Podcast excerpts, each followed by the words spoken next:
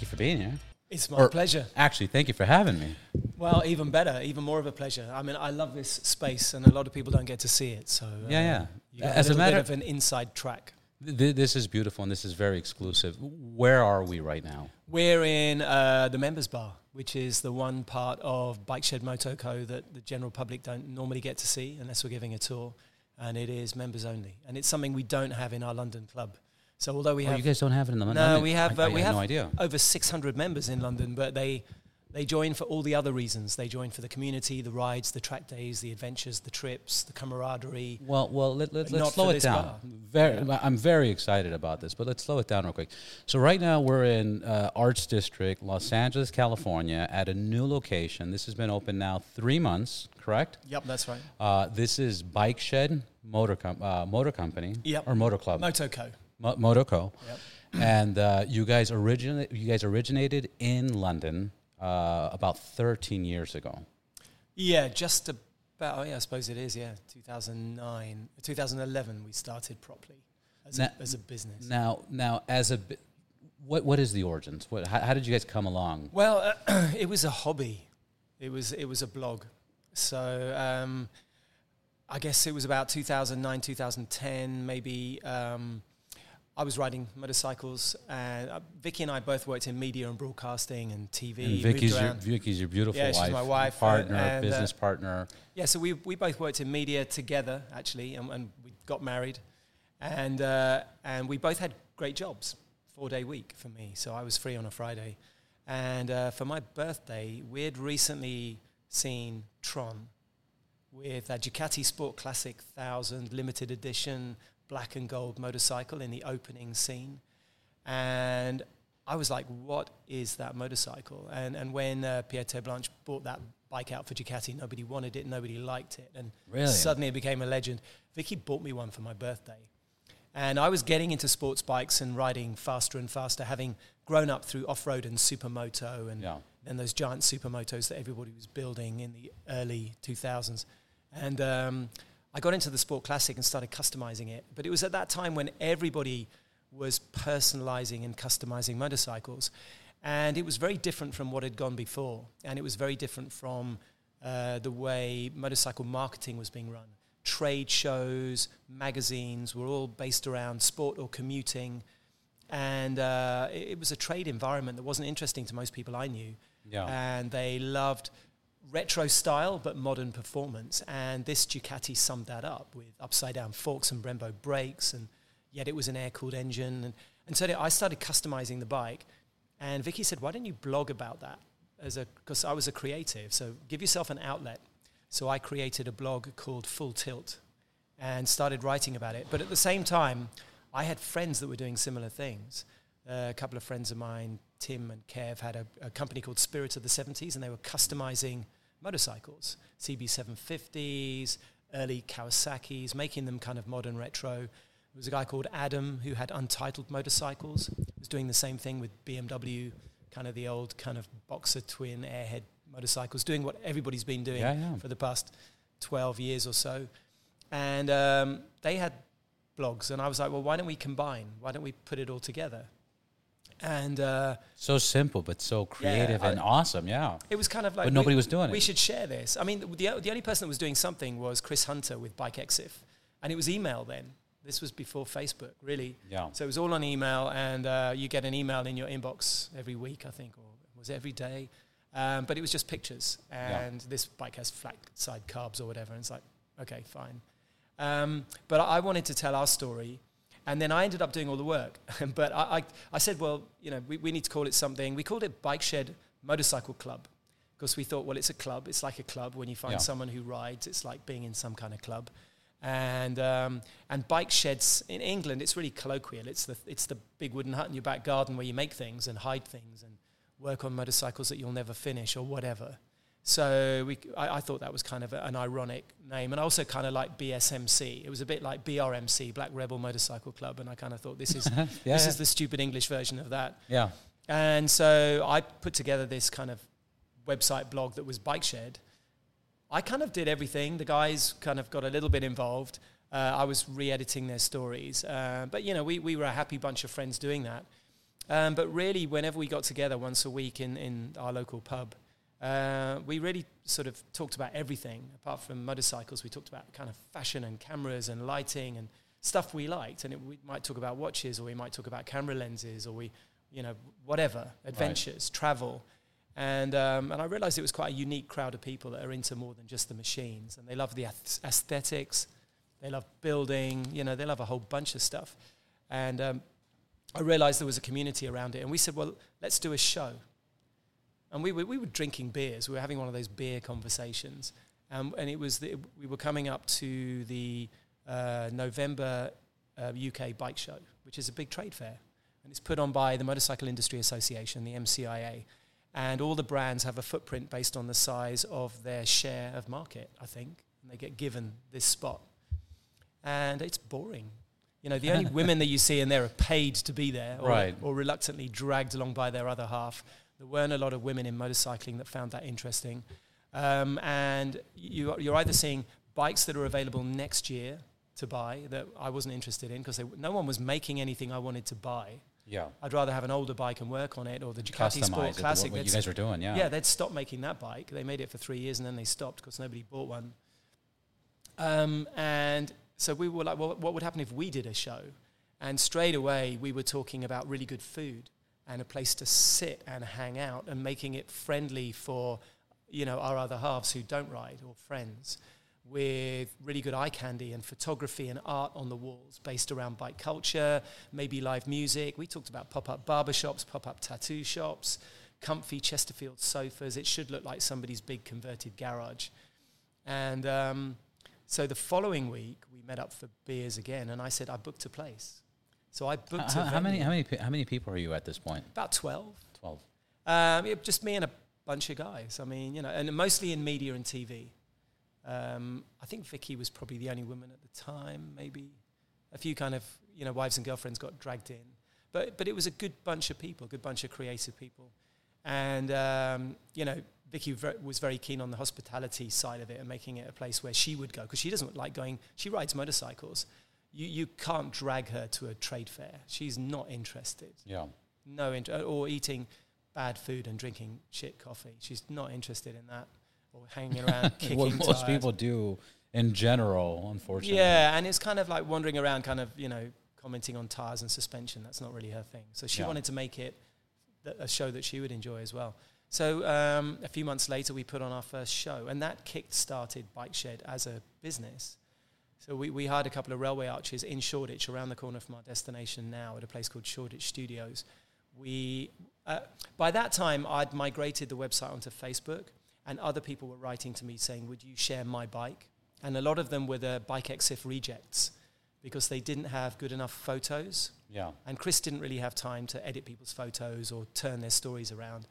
And so I kind of got all the underdog stuff. So someone to build a beautiful bike, send me some crap photos. I mean, that's always one of the greatest stories is getting the underdogs. Yeah. So it's it turning it into. It was kind of fun because I was giving them tutorials on how to take better photos, and then I'd edit them and I'd kind of clone out all the crap in the background and right. so and I kind of won a lot of friends by doing that all across Europe and, and kind of beyond as well. So when we did that first show, I emailed all those people that I was sharing their stuff or writing their stories for them. Um, I think by then Facebook had about 20,000 followers as well, so it was growing. And yeah, because 2007 to 2010, it was still private. You had to go to the mm. university and do yeah. the email thing. It wasn't public. Yeah, it, it had opened up and it became about those communities, and everyone was sharing. It was a time for sharing, and the fact that you could link back to other people's sites. But all, the, all those people said yes, they'd come to this show. So I think we had 55 motorcycles, but from all over Europe. Uh, we had s- some exhibitors from Thailand as well. This guys called wow. Elder Helmets came from Thailand with their crash helmets. And uh, 3,000 people turned up to this show. And we had the pop up barbershop. First show. Yeah, first show. Pop up barbershop, pop up tattoo, uh, art on the walls by Conrad Leach, who we have his art here right now. Um, and photography by great photographers. I mean, the whole thing was very similar to the club experience that we put on now because it was small scale. It was two railway arches and we hired, you know, play, you know, hired sofas, Chesterfield sofas, and we had a bar and we had retail, but it was all curated. It wasn't stuff on sale. I was like, well, we want the new stuff from next year, not the sale stuff from last year that you're all trying to get rid of. and um, we created this amazing show. And how, that how- how much? it. How much did it? Of course, the economy and everything's changed in today's market. You know, as you know, instead of before. But how much do you think you spent on this this uh, venture of just throwing an event with your friends? That first show cost us 12 grand in 12,000 pounds, about 15, 16,000. a lot of money. Yeah, we just all amount of money. chipped in. Yeah, And uh, but still, it's not like a two thousand dollar. Let's get a keg and no, you know, it was definitely couch. more than that. We, Yeah. we made an effort. We wanted something it's- great. yeah. And also at that time, it was a hobby, and I was earning good money in advertising, and most of my friends were making good money. So for us, actually, we could afford for everyone to throw in two or three grand and see what happened. Beautiful. And uh, that first show was free, actually. We didn't charge tickets. Beautiful. And uh, we, we got an amazing response in the UK motorcycle press. Um, a lot of brands came and said, Where did you find all these women and young people? Which I thought was a funny question. Because it just, I mean, you know, if you speak their language, they might turn up, Yeah. was my answer. Um, and make it welcoming. Like if you stuff, you know, m- models with too much makeup in lycra, and that's your representation of women in a motorcycle event, then real women riders won't go. Yeah. It's derogatory. It's it's not it- it- 1972. It, so it, it- it's interesting that you say 1972 because it, it's it's that's what the marketing was before. It was like, oh, people expect this and Hmm. like this, so let's advertise to that.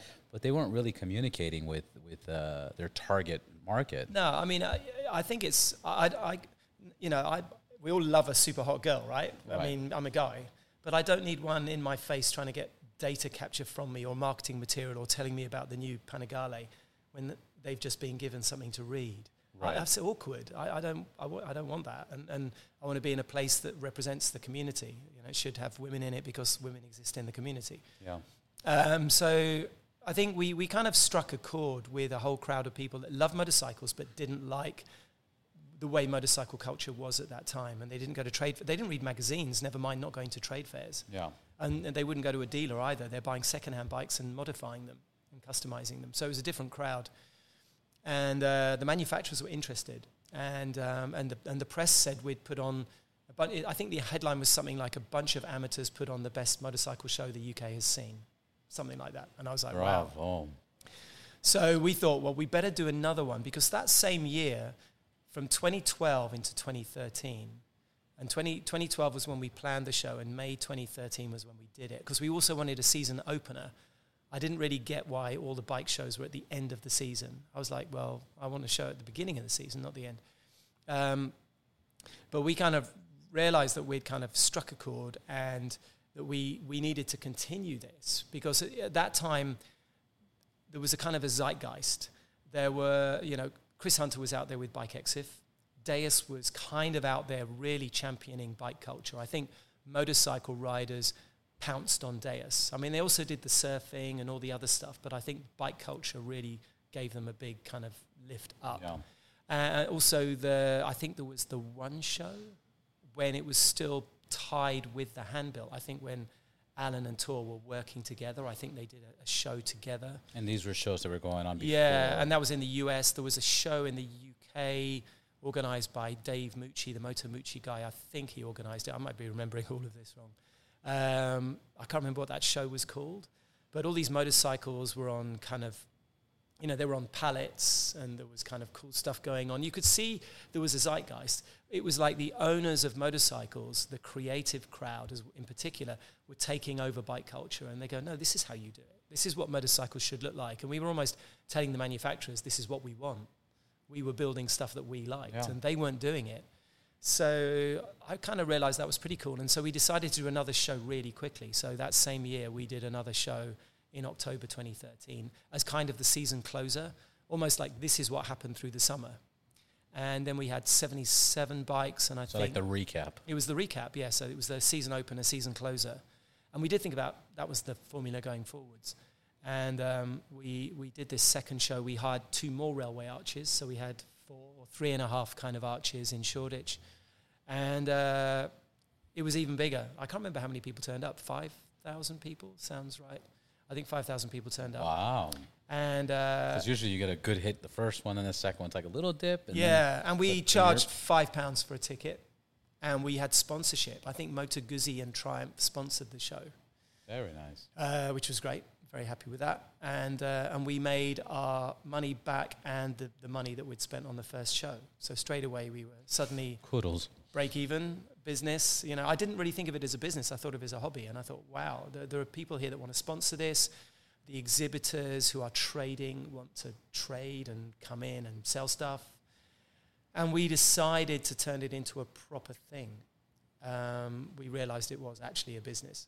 And so we started a company and we planned our third show. And we went, we moved hugely kind of expanded into Tobacco Dock, which is this the venue that we do our show at now in London, which is a big, I, uh, I heard, stunning venue. and, and I heard about the show. I heard you guys bring in about twenty five thousand people.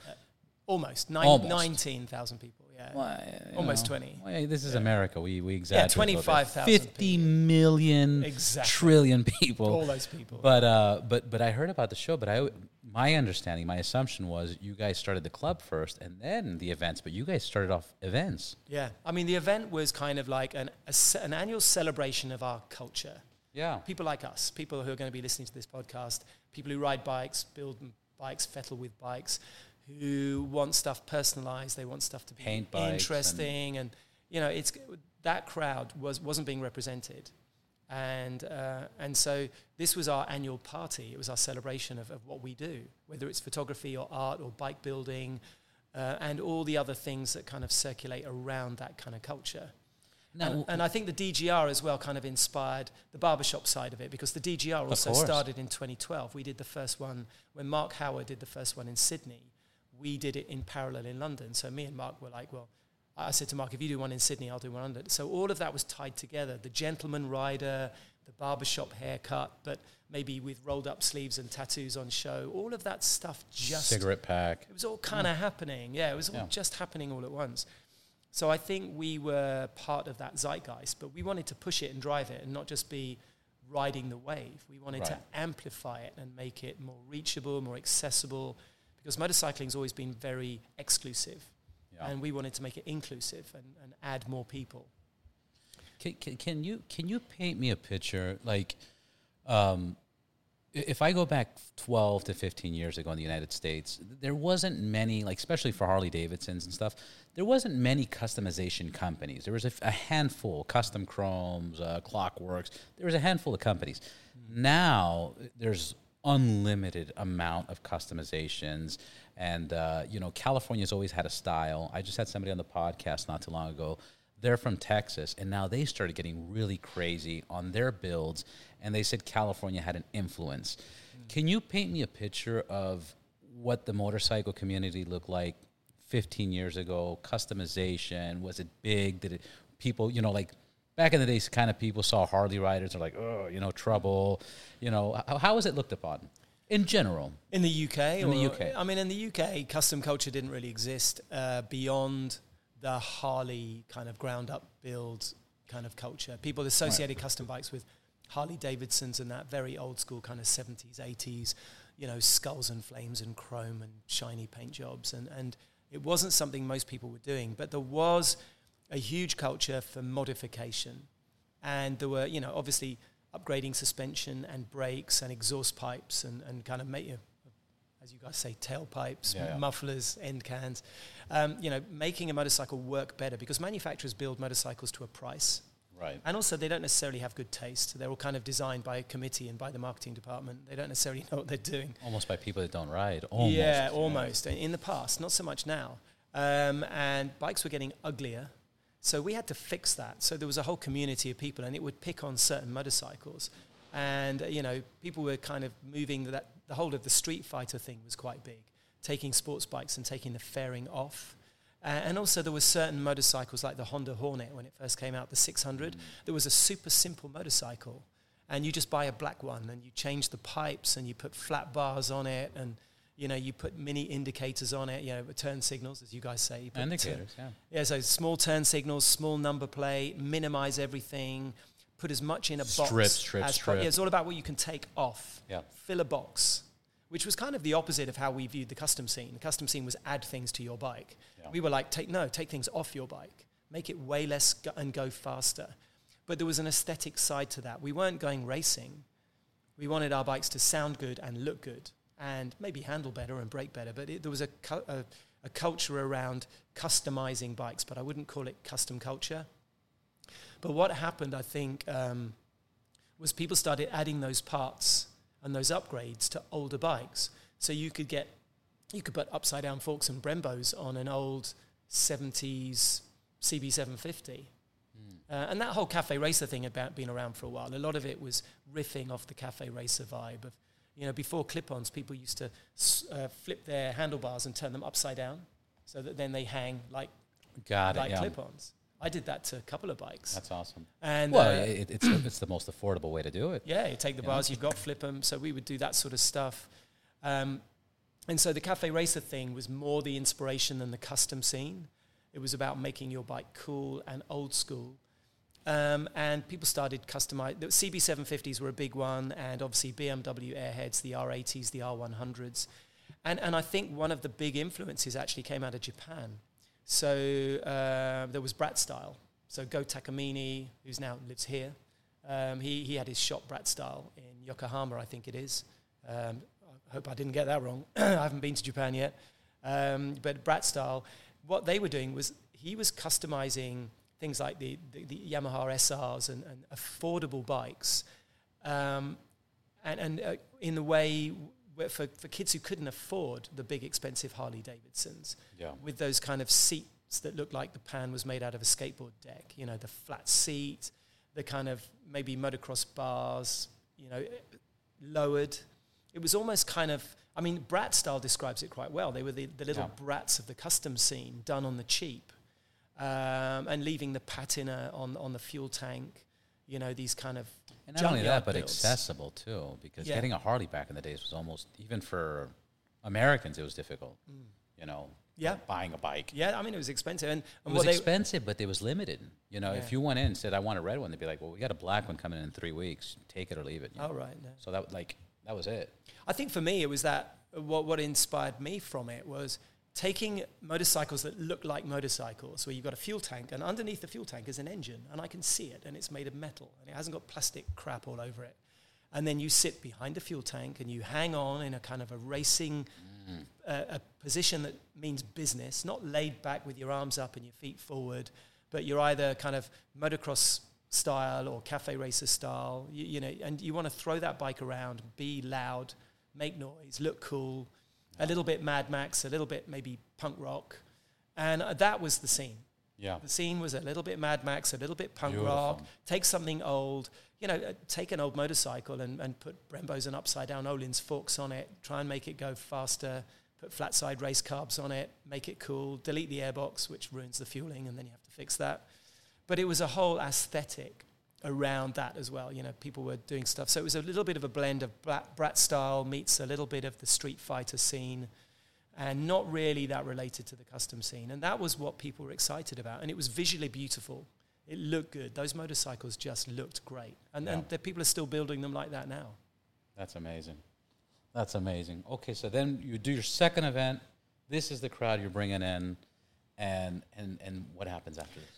Well, after the second event, and while we were planning the third event, um, we had loads of people come to this show and say, "Well, what is this?" You know, and people were kind of saying, "This is awesome," because it's like a kind of a club. It's like a hospitality event with sofas and cocktails and good coffee and nice food, as well as all the motorcycles. And because we styled it as a kind of a pop-up club, people were like, "Well, should this exist every weekend?"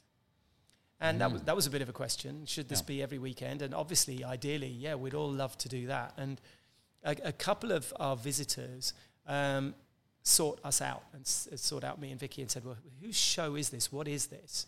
And one of them was a guy called Nicholas Cowell, who's Simon Cowell's brother. Nicholas Cowell is a huge motorcycle rider. He's his own. He, he runs his own business. He's he's a real estate um, and uh, lives in, in the UK. Loves motorcycles, and he's good friends with Charley Boorman. And they were planning to open a pub for motorcycle riders and have it as a members club. And he was he kind of said, I, I want to talk to you about this idea I've got.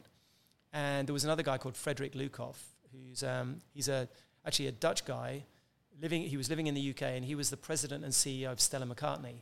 Huge bike rider, owns about 25 motorcycles, owns everything, all his holidays involved two wheels and disappearing for two, three weeks and riding with, with his buddies. Beautiful. What a lifestyle. Fantastic guy, as well as being incredibly sort of intelligent and a, a great mentor for me in business.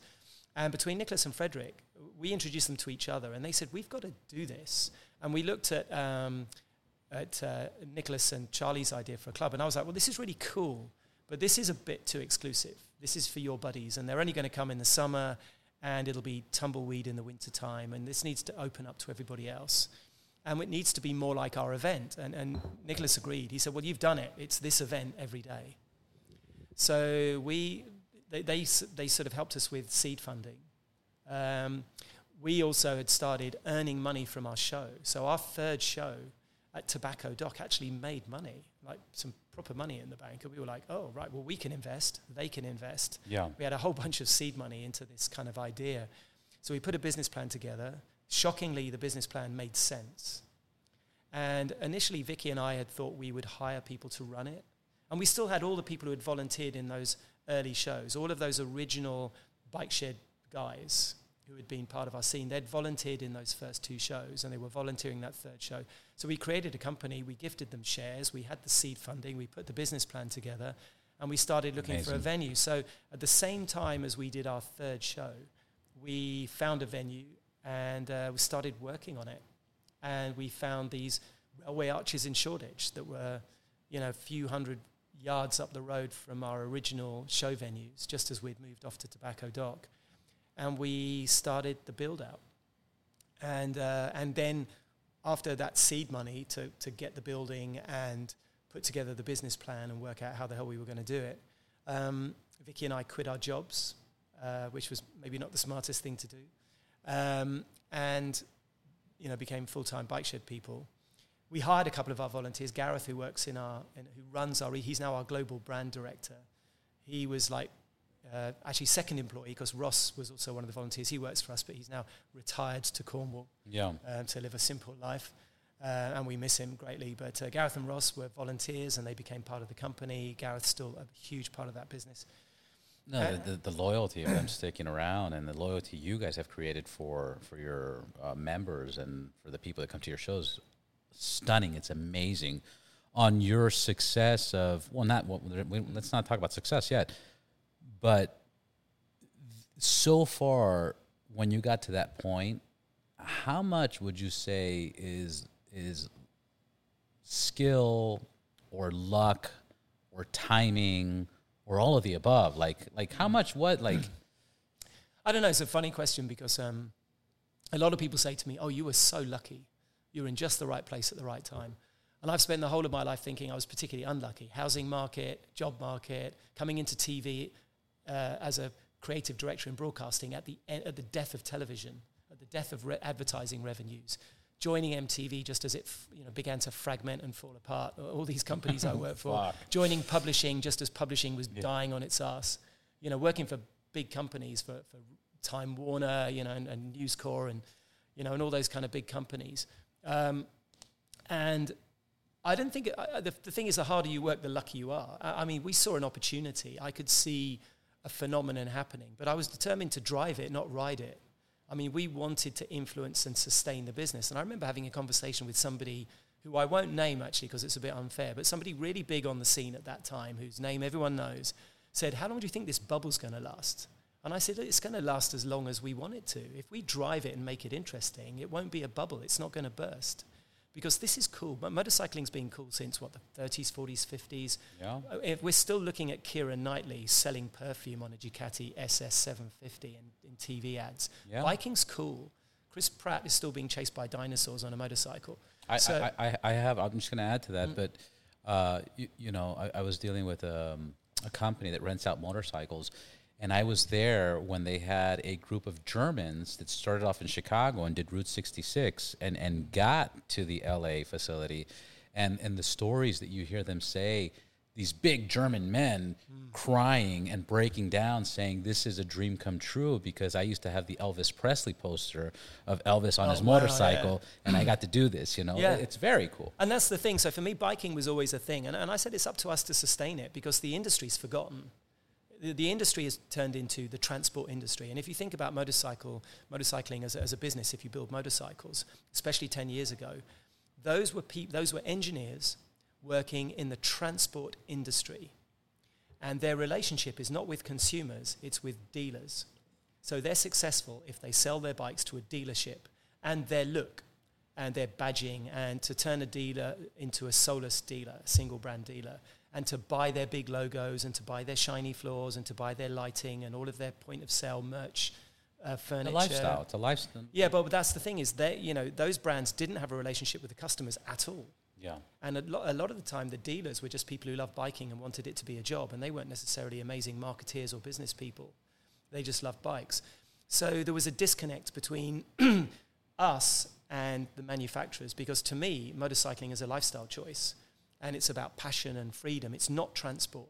Yeah. You know, it's about adventure and camaraderie and the thrill of speed or, you know, experience. It's experiential. So nobody was doing that. And we saw that as an opportunity. And we saw the chance to be the voice of the riders to the industry. And so we were kind of lucky, so the timing was luck, but I think we, we identified a genuine opportunity to build something amazing because you look on at other people building amazing things, like whoever founded MTV, some, you know, and Sumner Redstone and all those guys that created that and the, the early people who put all of that business together. You go, wow, you created an iconic brand. Or the Ace Cafe, or to found a company like Triumph. And I thought, well, here's a chance to found something iconic that might be around in 20 years. And I didn't want to miss that chance. I'd worked for other people as a creative director or in other senior roles making their brands great. And I thought, well, why shouldn't we do that for what we love and for our community? So there was luck in that things were happening, but I think we made our own luck. And obviously, having worked for big, complicated businesses, Vicky and I knew how to run business and manage people. So, and we knew how to build teams. And really, it's about people. It's all about human capital. It's about your team, your staff, your crew. And we got that right. And that made us very lucky. One, one of my favorite um, definitions of luck is when opportunity meets preparation. Mm-hmm. That's what luck is. Yeah. know? So it, it's not like it just fell on your lap and stuff. You know. It certainly didn't fall on our laps. I mean, we, we had to make it. And, and I think we wanted to play our part in amplifying something that was happening, not on our own. You know, I wouldn't say we, we're not changing the world, but we were part of a family of businesses, of cultures and companies. You know, and, you know, for shows like the, the One Show and the Handbuilt Show and for Bike Exif and for the Distinguished Gentleman's Ride and for some of these, you know, really amazing bike builders that are, that are doing really cool things. And I, I don't want to start naming them because I'll forget really important builders, but also including companies like Deus and, and, you know, and the companies that are built around, you know, and I, I'm sort of resisting the temptation to kind of list off loads and loads of companies. But between us, we're a family of brands and we've told the manufacturers what to do. And, and the manufacturers have changed what they, what they build and ho- what their bikes look like. I mean, in 2014, we were invited by a manufacturer to go and look at the prototypes of the bikes they were building under NDA and say, "What do you think?" And when I saw their so huge. when I saw their lookbook, it was full of the bike builders on our collective blogs, what we were writing about and sharing. It was what they were doing to motorcycles, they were going to do to their next generation. And that happened with a Jap- Japanese manufacturer as well. Um, a few people came to us and said, What do you think of this? Look at this.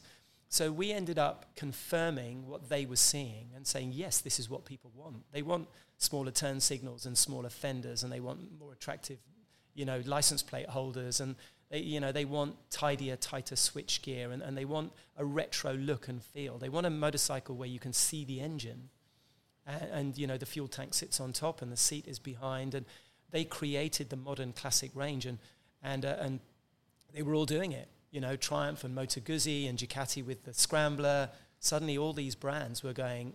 We need we need to build bikes that look like the bikes our customers are building out of our own old models that we don't make anymore. And then the Japanese got on board. So I think collectively we all played a big role in putting the soul back into motorcycles. And uh, so I think collectively we made our own luck. Yeah, no, absolutely sounds like that. Was uh, would you say riding motorcycles was um, was kind of like a luxury. I think it is a luxury. Yeah. I mean, I think every I think what we deal And, with. and, and, and, and, and, and continue that thought. But what I'm also asking is, you know, I, I've traveled to many countries and, you know, motorcycles are is, is a common transportation. Yeah. It's, it's, it's a luxury. It's, you know, in America, it's it's considered luxury, but because there's so many financing options, which before there was no financing Yeah. options, you know, so like I think it depends on your definition of the term luxury. To me, the word luxury is a thing you don't have to do. right, I mean, you don't have to eat out. Eating out is a luxury. You can go to the store and cook at home. So if you, every time you eat out, if you dine at somebody else's premises and they cook for you and they do the washing up, that's a luxury. You Right, don't need right. that. And you don't, I mean, unless you live in Bangkok and you, you, you kind of can't afford Right, a those- car, those are the- the that's extremes, transport. But, right. but, in, but in terms of people who buy a motorcycle for lifestyle, it's a luxury one hundred percent. and, and a lot of things we do are luxuries, and I think we, we need to recognize that. So for me, that's really what I mean about And luxury. customizing is a luxury. and- Absolutely. And, dressing up and the mm. gear and you know, yeah. Yeah, so we are kind of in a in a, a, a business of privilege and lux- luxury. The great thing is it's accessible and anyone can afford it, which is fantastic. It's an affordable luxury, but we're definitely in the luxury business. That's beautiful. When did you guys? So so you, you did your third event. Now you get a spot. You open up your spot. Uh, a year later, you have a manufacturer calling you, trying to get your input on the styles of the bikes. Uh, when when did you guys say, "Fuck, man, we did it"? Like we're we're we're the big we're a big deal. I, I don't know where Because the first years are difficult, and there's challenges, and there's money, and, and maybe you haven't even got to that point now. No, I'm not even sure we have got to that point. I mean, You've been on TV shows. You've been on on. Uh, uh, uh, it's you guys are world known at this point. Yeah, but it's it's weird. We we always feel like the underdog.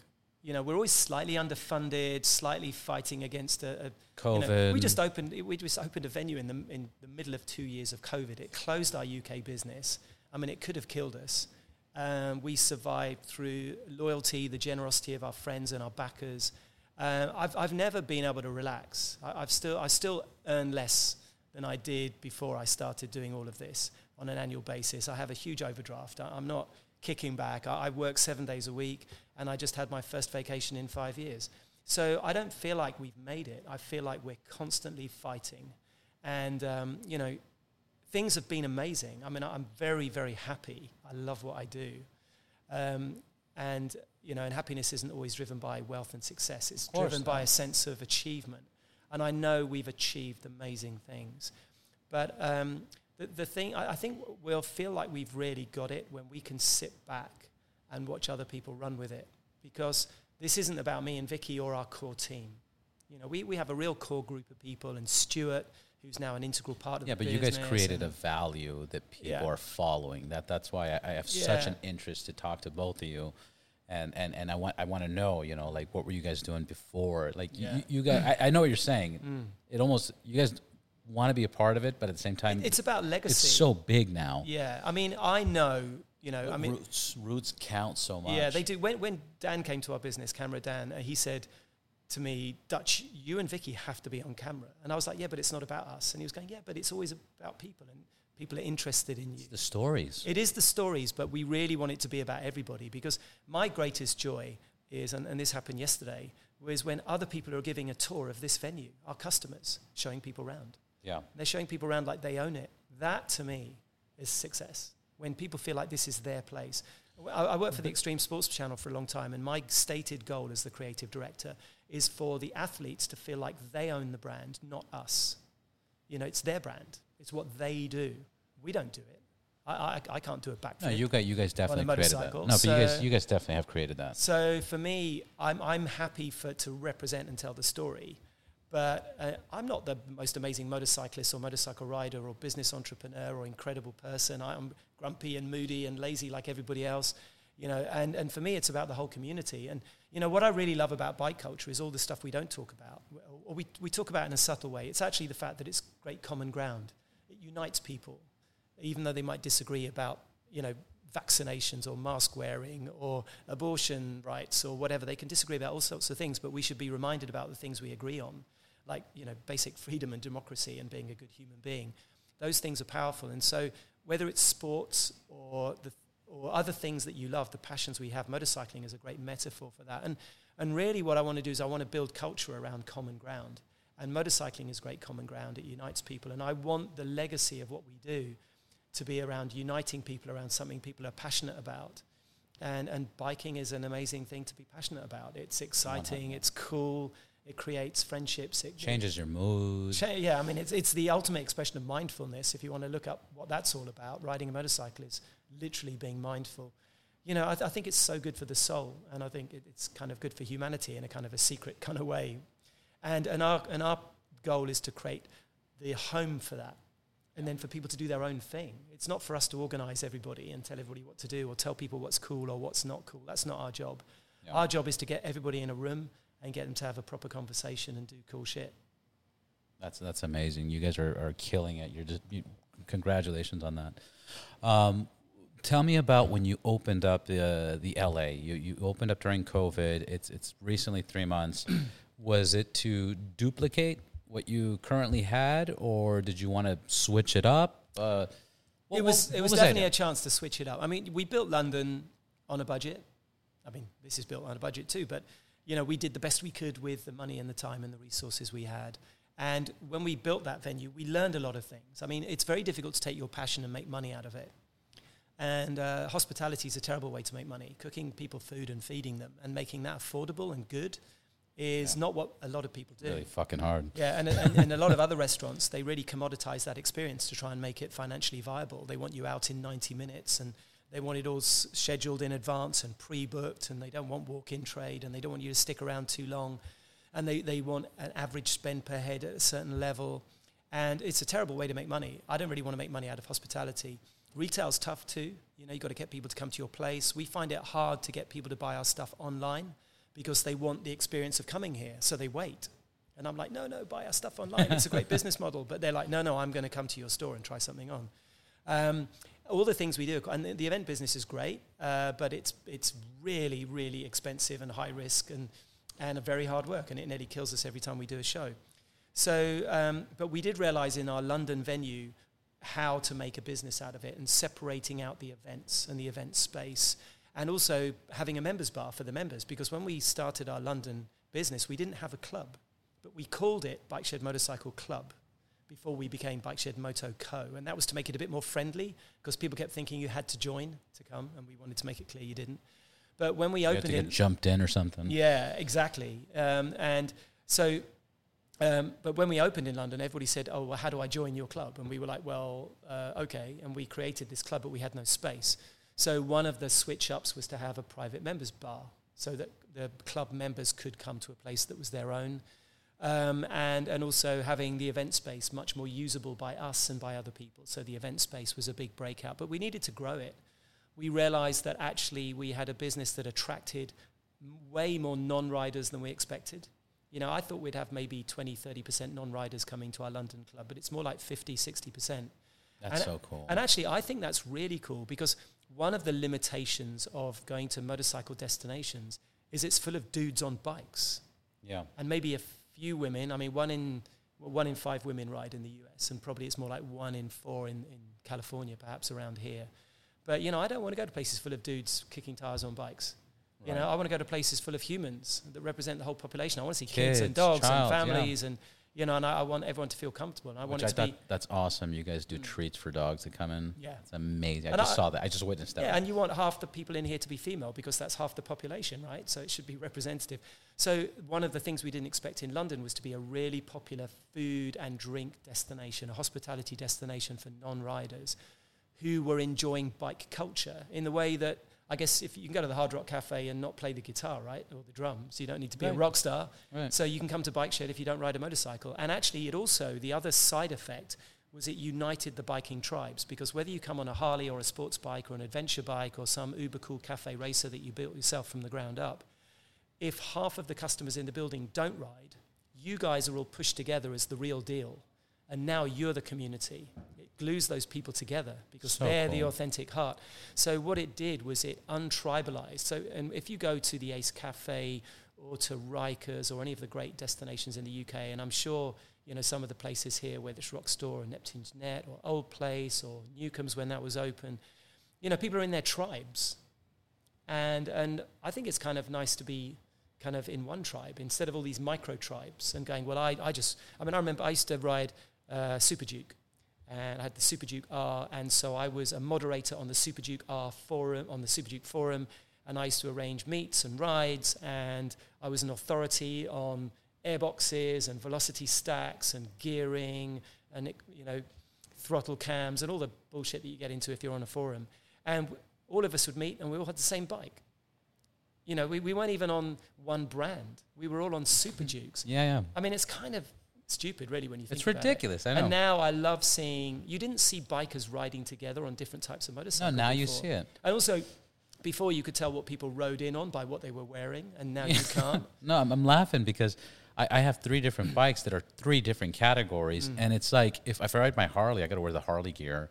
If I wear the if I ride the. BMW, it's got to be the BMW thing. If I ride the EV, it's the EV thing, and it, and it's so fucking different, and it's it's it's confusing and it's annoying and it's inconvenient, and and you know I've been riding twenty something years, and I really haven't seen anything like this where it's like everybody's coming together. Yeah, it's one tribe, and it's, It's one, one tribe, tribe. under the gaze of the non-riders. And I don't just mean the customers, the community, the city, our Right. neighbors. Right. I mean, that's why we the make it- neighbors, the yeah. kids, the dogs, e- everything. It, it doesn't even matter, you know. You ride, cool. You don't ride, cool. You know, Yeah. like you want to get into riding, cool. You'll never ride, cool. Fuck Yeah. it. Did you try the burgers? Fucking cool. It- Exactly. it's- So we really needed to expand on that opportunity. yeah. to really amplify this space for LA and for the locals in the arts district as a really cool place.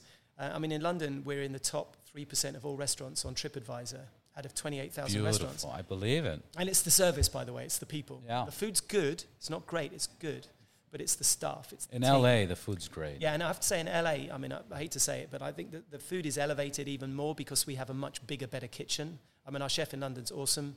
Uh, and we have an amazing chef here, Enrico, who rides, obviously. He's got three bikes, and his son, they share bikes. Fantastic guys. And, um, but they have a really big kitchen, which we built. So we, we made a much bigger kitchen, a much easier to kitchen to cook out of. We can do more. We can cook to a higher standard. We've got way more. We've got 325 seats in the restaurant. And you can just come for coffee, or you can come for a full. Which you can have for a romantic date. Which you're you're saying it very Yeah. casual, but you guys have a full coffee bar that you guys make all the fancy drinks and and you guys get quality coffee. Yeah, coffee's important, especially to bike riders. Oh, so important. Yeah, especially. Yeah, you can't have bullshit coffee. Yeah, coffee and proper like, cocktails if you come in the evening that are, that are Proper mixed in front of cocktails. you. We're not pouring out of a pre-mixed bottle, you know. Does the UK location and the LA location do they share similar items or you're Yeah. Yeah. Yeah, we have a similar menu, slightly smaller in the UK. You guys eat burgers over there? Yeah, I'm kidding. it's true. We're that was an American thing. Although uh, we don't say chicken sandwich, that's a chicken burger. I don't know why you guys it suddenly becomes a sandwich when you do the same thing. that's but you put just lazy. That's just. American Yeah, laziness. that confuses us. Yeah, bread, chicken, chicken sandwich. Yeah. Um, it's really simple. We actually have the UK coffee here. So the, the coffee that we serve here, you get the, the UK blend, or the London blend or the LA. Well, it's not a blend actually; it's a single origin Brazilian. But the London coffee or the LA coffee. That's. So the London coffee is a little. Actually, the London coffee is more like an arts district coffee. It's more like a blue bottle coffee. yeah. Um, whereas what we call the LA blend is a little bit more like the softer, you know, coffee tea leaf, whatever that place is. Yeah, where It's yeah. this kind of softer, more of a Starbucks coffee. Um, so we- General, general yeah, coffee. gen- general Generic. coffee, generic coffee. So yeah, we, we try and so it's got the same as the London stuff, and also we have full English breakfast here. Um, we're going to start to do the Sunday roast, uh, but also in the UK we have huevos rancheros, uh, which is my favourite breakfast. Yeah. So, so you know we have a lot of crossovers going the other way as well. Uh, we always had that. We, we always had a little bit of a California style. Th- that's another thing. Uh, as I started traveling, uh, there was a point like I'd be in like you know Dubai or you know Qatar or somewhere like that, and they wouldn't have tequilas, you know. And and now tequila is Yeah, it's everywhere. Yeah. yeah, UK big on tequilas. Well, I guess if they has I think the whole world uh, big on tequilas big uh, big on uh, Rum's always been around, right? avocado toast has taken over the world. So Avocado there- There's a. Californian export. Um, so yeah, I mean, I think the whole world's becoming more globalized anyway. And I think if you live in a big city, whether you live in Austin or London or New York or Los Angeles or maybe Dubai or Tokyo, we're probably all have got the same flavor profiles for coffee and the food that we like and the drinks that we like. We're all being marketed in the same way. Yeah. Uh, and we, and we want to be an international brand, so we want to have an international. well, I call it, sometimes I unfairly describe it as kind of like being in a really nice hotel. Right. Like, you know, you, you expect eggs benedict and you expect avocado toast and you expect a really good steak or maybe a risotto. You expect those things to be on a menu and you want to know what they look like before they turn up on the plate. You don't want a surprise. Right. I don't need my eggs benedict deconstructed with wasabi on the side. I want eggs benedict. And so, really, what we're trying to do is offer that consistency. So, hopefully, people, as we more open more bike sheds in the future, it doesn't matter where you go, you'll get a similar experience. Which that's already being on the works, right? It's on the works in our minds. Um, we're certainly planning expansion. I mean, the idea of opening Los Angeles was a kind of a proof of concept, proof of scalability. I know this community exists all over the world. In London, it's a niche within a niche. It's small. It's a difficult city to own and ride a motorcycle in. It's expensive. Um, LA has got maybe 25 times as many people in it that do what we do in, in a similar catchment area. But we know that there are cities all over the US straight away without going back into Europe. I mean, we, we can do this in Atlanta, we can do this in Austin, we can do this in Dallas, Houston, Denver, we can do it in Miami. I mean, there are so many places we could do this. And a lot of people want us to do this in those cities. What, what's what's the requirement? What are you trying to look for? Are you trying to look for like a, like for example, California, you could only ride twelve months out of the year because of the weather. Yeah, I think. You know, um, are you looking for motorcycle friendly spots? Yeah, we need to be motorcycle friendly. Weather's not always a thing because in London, you can only ride nine months of the year comfortably, and then it becomes all about what gear you're going to wear. Um, uh, but it never gets super cold either. There are plenty of places where you know you can only ride a few months of the year. And, and I think what we did in London was we created a destination where you could come even when it wasn't biking weather and you didn't have to bring your motorcycle. You can still be a rider, come to the bike shed and come in a cab and drink more beer. And in fact, Q4, when it's winter in the UK, is our biggest trading period. So we know that works. So I'm not afraid of a New York. I'm, uh, when it comes to places like New York and San Francisco, I'm more afraid of labor laws and city bureaucracy than I am Oof. of the weather. You know, that makes me nervous. Um, having dealt with California bureaucracy, that sucks.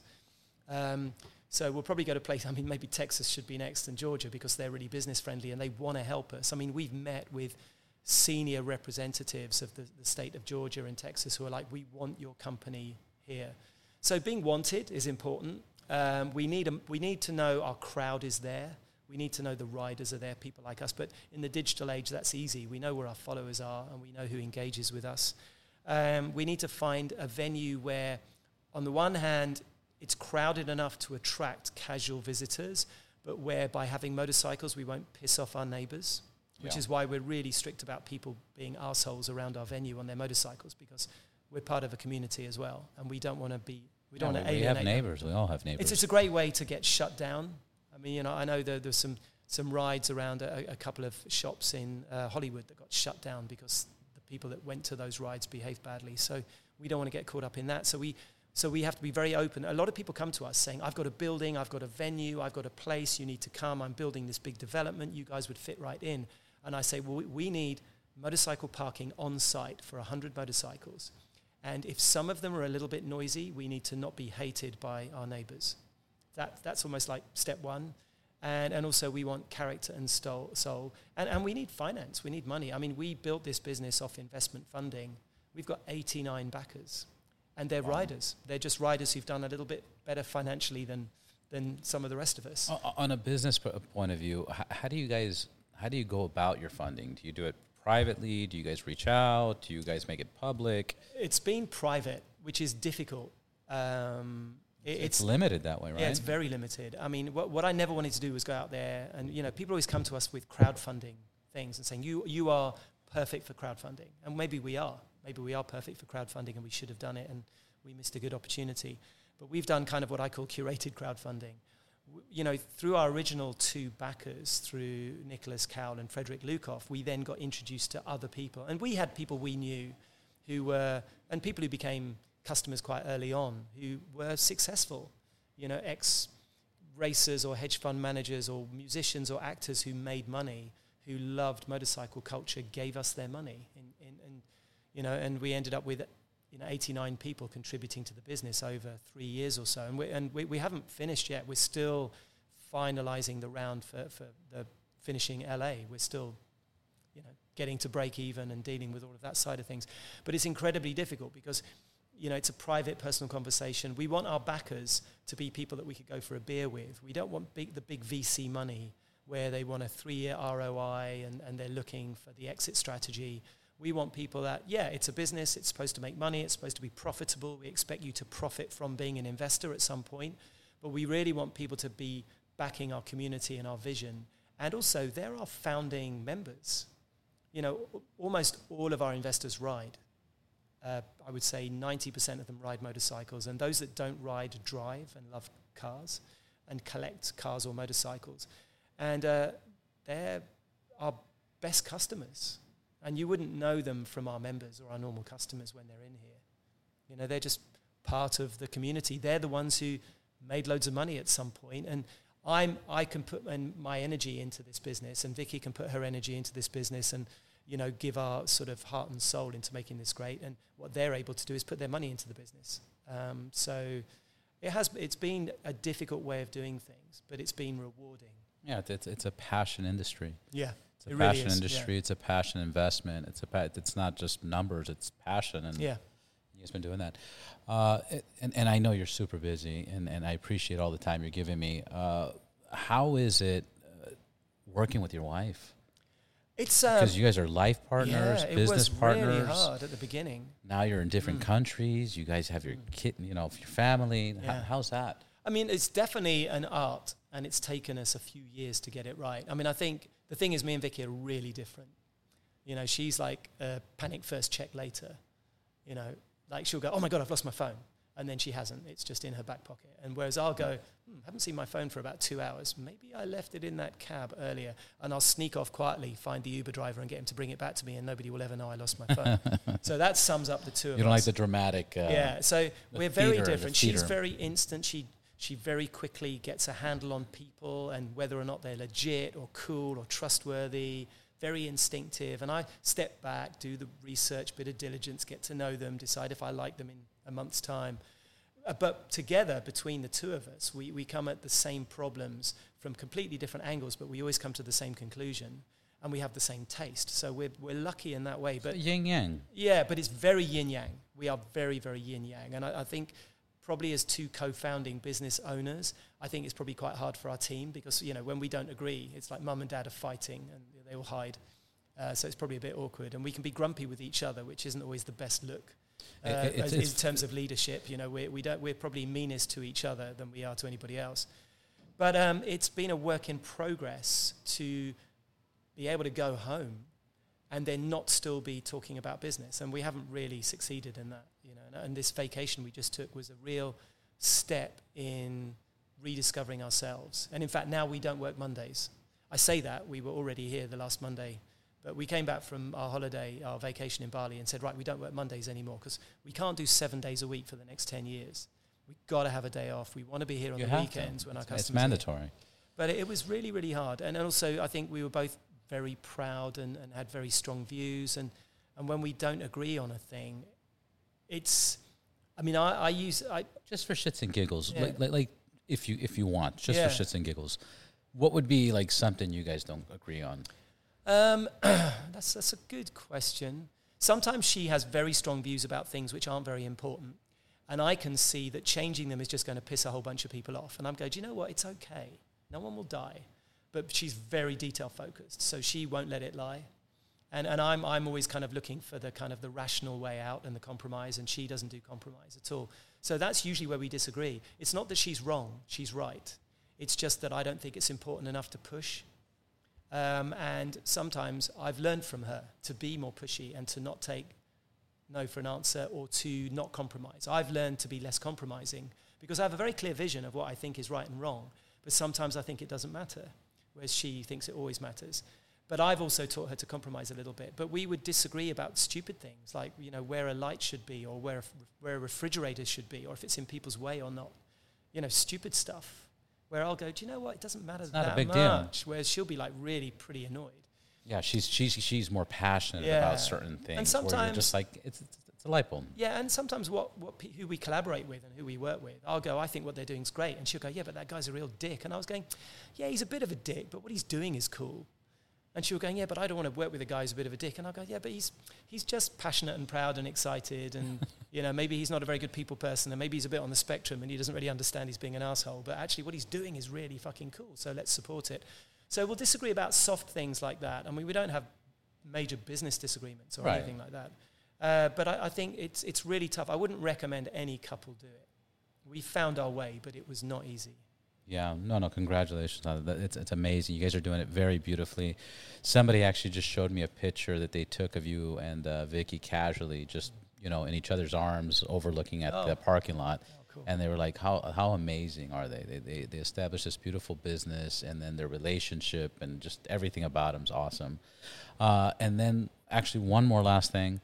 Uh, tell me about the decoration and who you guys worked with to execute LA because LA's beautiful, a beautiful location. thank you. I mean, the it was- artwork, the Yeah. paintings, the everything. Well, we're, we're both very aesthetically driven. We're both very creative. And, um, and I think, you know, we always like that idea of trying to find a place that anyone would feel comfortable in. You want it to be kind of aspirational and upmarket, but not exclusive. So I want somebody to come here who's a carpenter or a CEO and feel like this is their place. And it shouldn't matter whether they're male or female, younger, older, whatever their orientations are, all that stuff. I want anybody to feel that they can be here. And how do you achieve that? How do you be a little bit aspirational and upmarket, but be accessible? And I think what we tried to do is combine having these buildings with soul, you know, like railway arches in London that were built to support railways, not hold people, with poured concrete floors, red brick walls, and and you know, and here we've got concrete floors, red brick walls, open ceilings, and we we wanted to take that industrial feel that feels timeless and kind of maybe a little bit masculine, and then inside of that we put, uh, I guess, club. So you put Chesterfield sofas and you know, we were kind of looking at kind of English gentlemen's clubs rather than the American version of a gentleman's club, Yeah. English version of that, along with a little bit of mid-century, a little bit of Art Deco, because It's very, it's very Kingsman. It is is a little. Well, it is in here. This is very Kingsman because we wanted this to be like a British gentleman's club, because why not? It's fun. Uh, you know, panelled walls and you know, kind of. I want to buy a sword. I, wall want to have a sword now. Yeah, you need a sword and an open fire. I mean, none of this needed to be here. This was just fun. Uh, but the rest of the space was really a. so good taste. Yeah, we, we wanted to make it feel really cool and really photographic and really nice. And we took that kind of, you know, 20s and 30s LA aesthetic of kind of Art Deco and post Art Deco and early industrial and mixed that in with English gentlemen's clubs. Of, we, uh, and also that kind of garage culture where you might have an old Chesterfield sofa and a mid century Danish sofa side by side with a, a G plan coffee table and a stove. Right. I wanted that collect- Yeah. eclectic, almost eBay Yeah, I like like in the other rooms. The blue and, room. and and in London, we were literally built on eBay. You know, we bought all of our sofas from different people. You know, we went onto eBay and said, "We'll have that that sofa and that chair," and then That's tried to match it with other ones. I mean, here is a bit different because we needed to open the place quickly, so we ordered 40 sofas from Chesterfield and had them made. Uh, but we want them to wear in, and they're not all exactly the same color. And you know, we wanted to have, have a little bit of a vibe to it. But really, it was about trying to find somewhere that felt cool and aspirational, but not exclusive. So anyone would feel comfortable and riffing off that industrial with a little bit of kind of because Art Deco's kind of but, timeless. but but this is you and Vicky doing yeah, this. yeah. I mean, we work with an architect, and actually, he's a really talented architect uh, and and a good company that uh, called Spacecraft, and they specialize in restaurants. But actually, we knew exactly what we wanted. He helped us with space planning and, and, Yeah, and construction. But we literally, you know, down The to wall, this, yeah. this is not wallpaper. This is it's um, called anaglypta, so it's like 3D wallpaper. Um, but down to the spacing of, you know, like, you know, how many levels all of the wood paneling would be and whether it's turned or not and all those I, things. I love it. Oh, oops, oops, my bad. I love all the little flamingos and the yeah, we, we went to this, uh, this huge place called King Richard in Whittier, which is like this giant building full of secondhand stuff. And we bought the dogs and we bought the flamingos and we bought the clock and there's loads of stuff in here from there. so much stuff. yeah, we just kind of went out and wanted to look collected over time and It, it, it, it, I, I know I don't want to compare it to this, but it reminds me of like a like a casino in Vegas hmm. where it's like any corner you look at and take a picture, it's beautiful. It's decor. Hmm. You know, like the Wynn or the Encore. Like every corner is so well thought of. I mean, that's certainly nice to hear. I mean, we aspire to that. We were limited by time and money and what we, our vision versus what we could do. But, you know, it, it was certainly, you know, how good can we make it? And we, we put a lot more effort in than we could or should have, maybe. We, pro- we built something that we want to be here. In te- uh, you know, a lot of stuff in LA, especially, you, you buy the land, you build something new, you expect it to last five years, you knock it down and build another one. Yeah. And we wanted to build something a bit more permanent and a bit Yeah, more timeless. lasts. Well, you guys did it. Yeah, Congratulations. So, I mean, you know, hopefully this will this building will stand the test of time. I mean, the, the building itself was built in 1945. The, the, the guts of it. Uh, The, the the shell and the yeah The so- shell, the shell. So um, you know, we definitely want to build something. And this is a you know our bars are huge and big and solid and made of I stone. love this bar too. Yeah, so all of that stuff, you know, we wanted that to be around for a long time and tough tough furniture Yeah. and sort of pro- Well, it- it- it's- things. I, I have a I have a saying I've been saying a lot lately, and it's just I can't afford cheap shit. Yeah, you know, because it, it, it just costs you so much money. We all know the story. You know, you buy something Mm-hmm. cheap, it breaks, you do it again, you do it again, and, and you, you, you spend three, four times when you could just buy it one time. especially a motorcycle. You know, Spe- people yeah. yeah, people always say to me, "Oh, I've got this much money to spend on this bike," and Don't I- do it. Or the donor, and I'd be like, spend as much money on the donor as you can, because what you really want is you want a donor motorcycle that doesn't need repairing before Yeah. you start customizing it. Buy a donor that's perfect, Yeah. and then customize that. Otherwise, you're going to spend all your money, you know, balancing the carbs Balancing and, and and- you know, changing the pistons and making the motorcycle work in the first place. Yeah, the other thing that people do when they buy a motorcycle is uh, they, they spend all their money on their bike and, and they don't have money for safety gear. Also true. and it's yeah. like, guys, come on! You if you're gonna buy a motorcycle, you need two, three thousand dollars for safety gear. Dutch, I, I, I hope to have you on the podcast again. yeah, yeah, uh, I hope pleasure. to speak to Vicky next time, and then uh, any events, anything that's going on, please let us know or let me know. And uh, I want to I want to push you guys and promote you guys as much as possible. Um, I love what you did here. Uh, like I said, I've been writing almost twenty something years, and and I've been looking for this my whole life. So thank you for bringing it home. Absolute pleasure. I mean, the great thing is, thousands of people feel the same way. I, I, I- I- uh, we're agree. the same. I agree. You know? So we we just found different ways to express it. But thank you. It's been Thank a pleasure. you. Thank you. Oh, sorry, sir. thank you, Dutch.